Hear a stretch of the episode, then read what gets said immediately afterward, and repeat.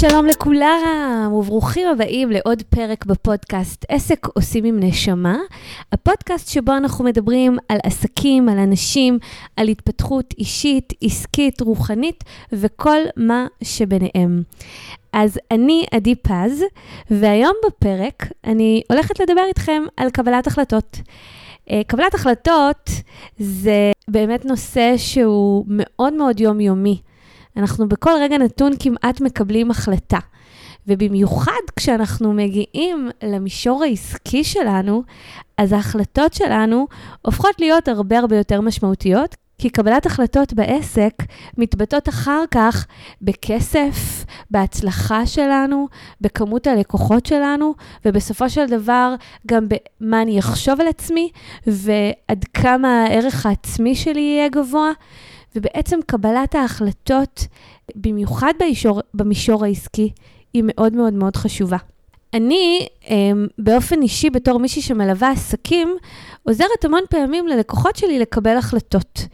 ויחד עם זאת, אני כן אה, רואה ומבינה שיש לי דרך אחרת להסתכל על, ה, על קבלת ההחלטות.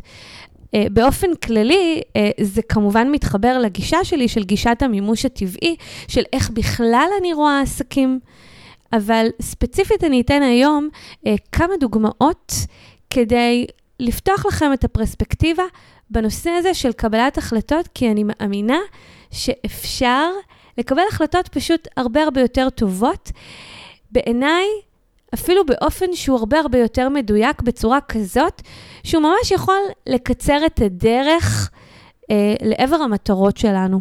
אבל לפעמים אנחנו כל כך רגילים לעבוד עם דפוסים, אה, במיוחד גם בקבלת החלטות, כי הרי החלטה זה תהליך שבדרך כלל הוא מאוד מאוד מנטלי, הוא מאוד לוגי, ובגלל זה אנחנו בדרך כלל פועלים על פי דפוס מסוים שהוא חוזר על עצמו, והוא פשוט מביא לנו כל פעם את אותן תוצאות.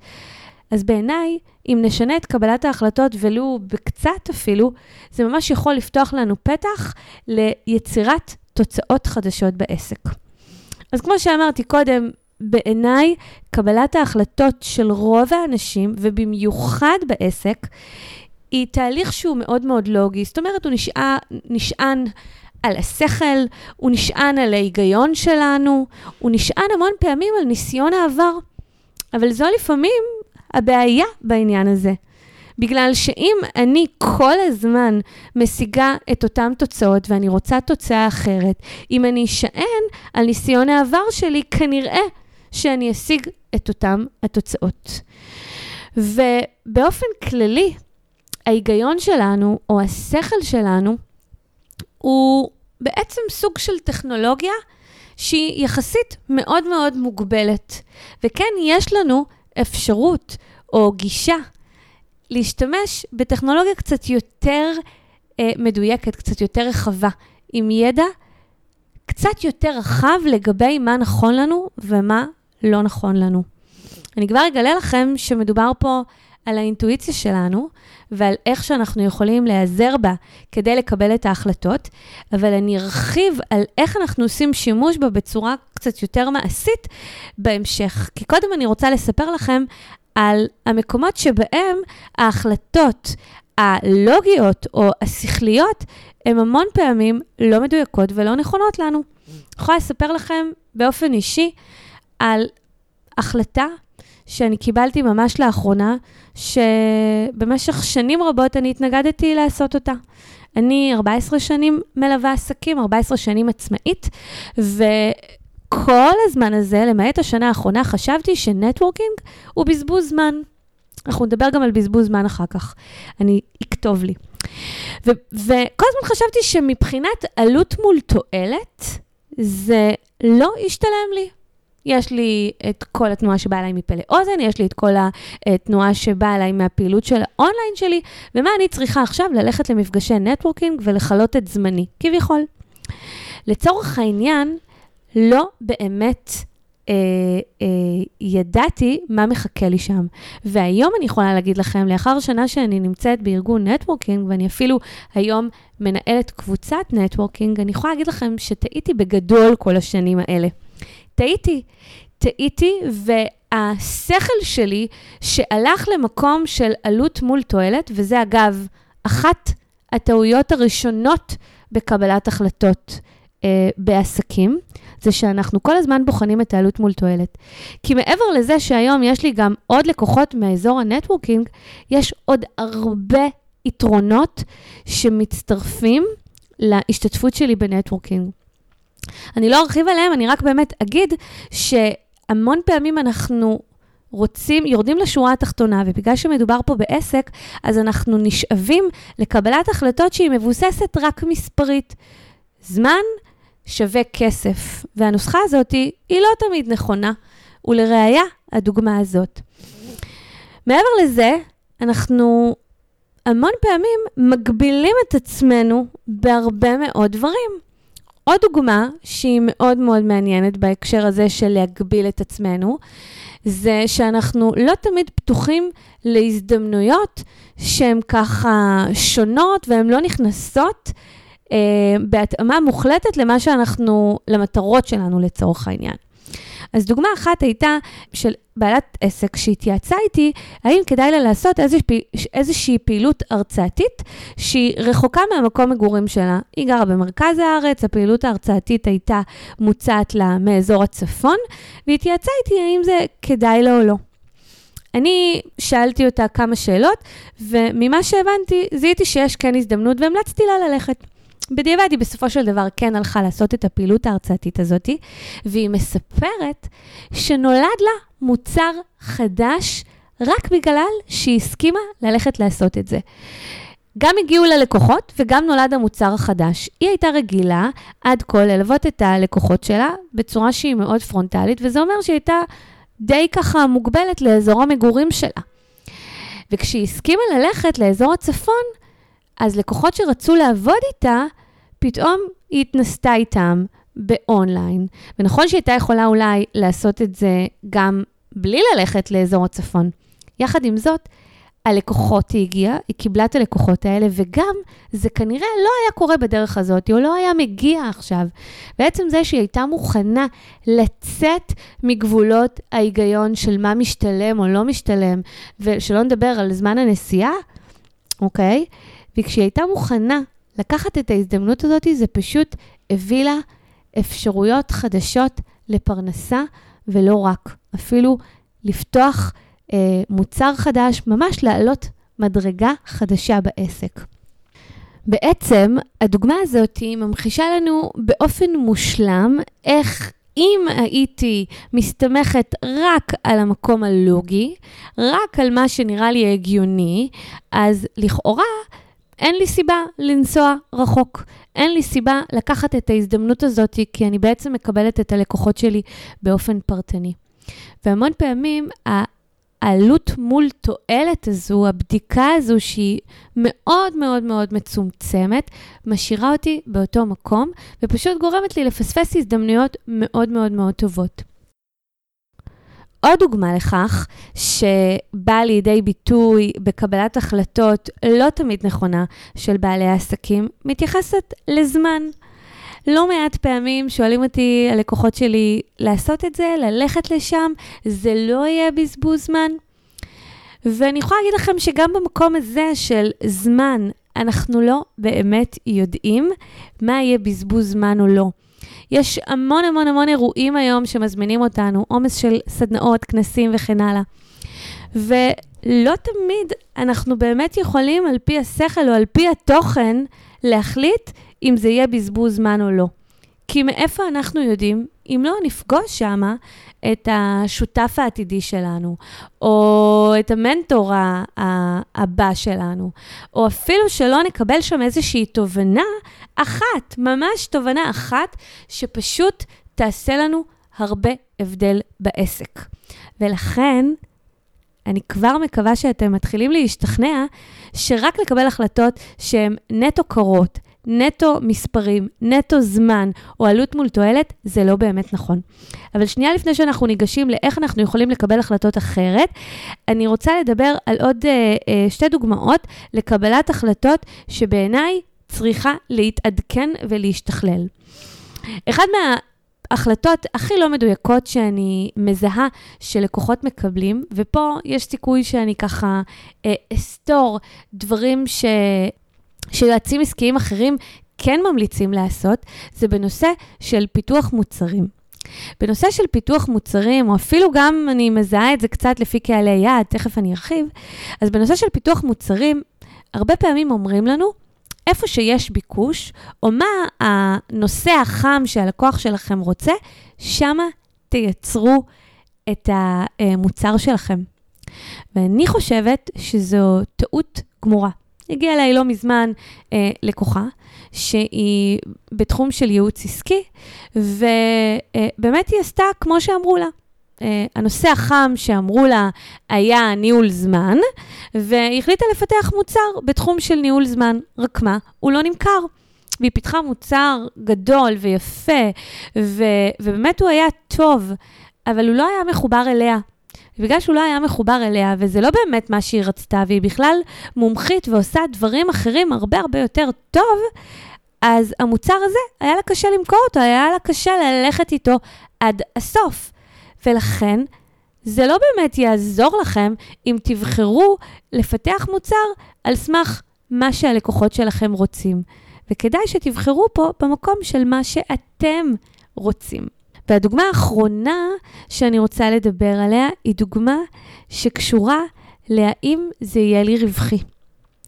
אז לא מעט פעמים שואלים אותי, זה קצת דומה לעלות מול תועלת, אבל כן יש לזה אה, הרחבה נוספת. כי לדוגמה, אה, יש לי לקוחה שהתלבטה איתי לגבי סדנה, שהסדנה שלה היא קשורה גם בעלויות ומוצרים אה, שהיא אה, מביאה איתה לסדנה. וביטלו לה בדקה ה-90 אה, כמה מהלקוחות, והיא אמרה לי, וואי, זה יהיה לא משתלם. ואז אני אמרתי לה, רגע, למה, למה שזה יהיה לא משתלם? מאיפה את יודעת? כי אנחנו באמת לא יכולים לדעת. ובאמת מה שקרה באותה סדנה, פשוט אותם לקוחות קנו עוד דברים. אותם לקוחות שהגיעו, והיא בעצם סגרה את אותה אה, הכנסה כמו ההכנסה שהיא הייתה צפויה לקבל. בדומה לזה, אני יכולה לספר לכם על הרצאה שלי, שבהרצאה הזאת הגיעו מעט אנשים, אבל מבחינת מכירות, מכרתי כמעט אותו דבר כמו שאני מוכרת בדרך כלל, ובאחוזים זה היה מן הסתם הרבה הרבה יותר. השורה התחתונה היא שאנחנו לא בהכרח צריכים כמות, ואנחנו יכולים להסתפק רק באיכות, כי המון פעמים האיכות היא מספיקה ואפילו טובה יותר. אז בשורה התחתונה, אנחנו לא באמת יכולים לצפות את התוצאות מראש, וכל ניסיון שלנו אה, להסתמך על השכל ועל ניסיון העבר ועל כל מיני הפתעות שיקרו, אנחנו לא באמת יכולים לצפות את זה. והדרך לקבל החלטות היא באמת לא מהמנגנונים הרגילים שמסתמכים על ה mind ועל הלוגיקה, כי זה לא באמת במספרים. וקבלת החלטות נכונה, בעיניי, מסתמכת על המערכת הפנימית הזאתי, שמתחילה קודם כל בלהקשיב לרצון שלי. זאת אומרת, אם אנחנו רגע מתייחסים לדוגמאות של איזה מוצר לפתח, או איזה קהל יעד לבחור, או מה נכון לי בכל רגע נתון, אני קודם כל מתייחסת לרצון. הרצון בעיניי עובד באופן בלתי נפרד עם המערכת הפנימית הזו, שחלק מאיתנו מכירים אותה בתור אינטואיציה, אבל זה באמת... מערכת שהיא כמו מצפן, היא ממש מהווה ויכולה להפוך להיות היועץ העסקי הפנימי שלכם. וזה ממש כמו שריר. וכמו שאני יכולה להתאמן על השריר, אה, על שרירי הבטן שלי, ככה אני יכולה להתאמן על שריר האינטואיציה. ורובנו מכירים את האינטואיציה שהיא ככה מופיעה, בלי שאנחנו אה, בעצם אה, רוצים. היא מופיעה באופן לא רצוני. אבל אנחנו כן יכולים לעבוד עליה. ולא כולם ככה יודעים או מכירים איך בעצם אה, לשאול אותה שאלות ולקבל פשוט תשובות. ובאמת ככה, בצורה הזאת, לקבל החלטות שהן הרבה יותר נכונות והרבה יותר מדויקות לי. והן גם בסופו של דבר הרבה יותר מועילות מבחינת uh, פרנסה ואפילו מבחינת uh, זמנים. אז מה שאנחנו רוצים לעשות זה קודם כל להיות ערים לזה שיש אפשרות לקבל החלטות שהיא לא דרך השכל. וזה אומר שדבר ראשון, בתור התחלה, אני אתחיל להתאמן על זה, ואם אני לא כל כך סומכת על הרעיון הזה של האינטואיציה, של הקול הפנימי שלי, אז כדאי שאני אתחיל ממש בקטנה לבחון בהחלטות מאוד קטנות את הנושא הזה של לקבל החלטות ממקום אחר. אז בתור התחלה אפשר ממש להתחיל להבחין בין שתי קולות שונים. וזה אומר שכנראה באוטומט המוח שלי ילך לכיוון אחד, ואז אני פשוט אבדוק רגע האם הלב שלי חושב אחרת. אגב, יש מקרים שבהם הלב והשכל יחשבו אותו דבר, וזה גם אחלה. אז דבר ראשון, אני רוצה להבדיל בין התשובות שמתקבלות מהשכל לבין התשובות שמתקבלות מהלב. אז זו האופציה הראשונה. באופציה השנייה שלי, אני רוצה ממש להקשיב לתחושות הגוף שלי. מאחר והאינטואיציה מחוברת לגוף ומחוברת לרצון, אז אנחנו יכולים ממש להרגיש את התחושות שהחלטה מסוימת עושה לי. להבדיל מהחלטה אחרת.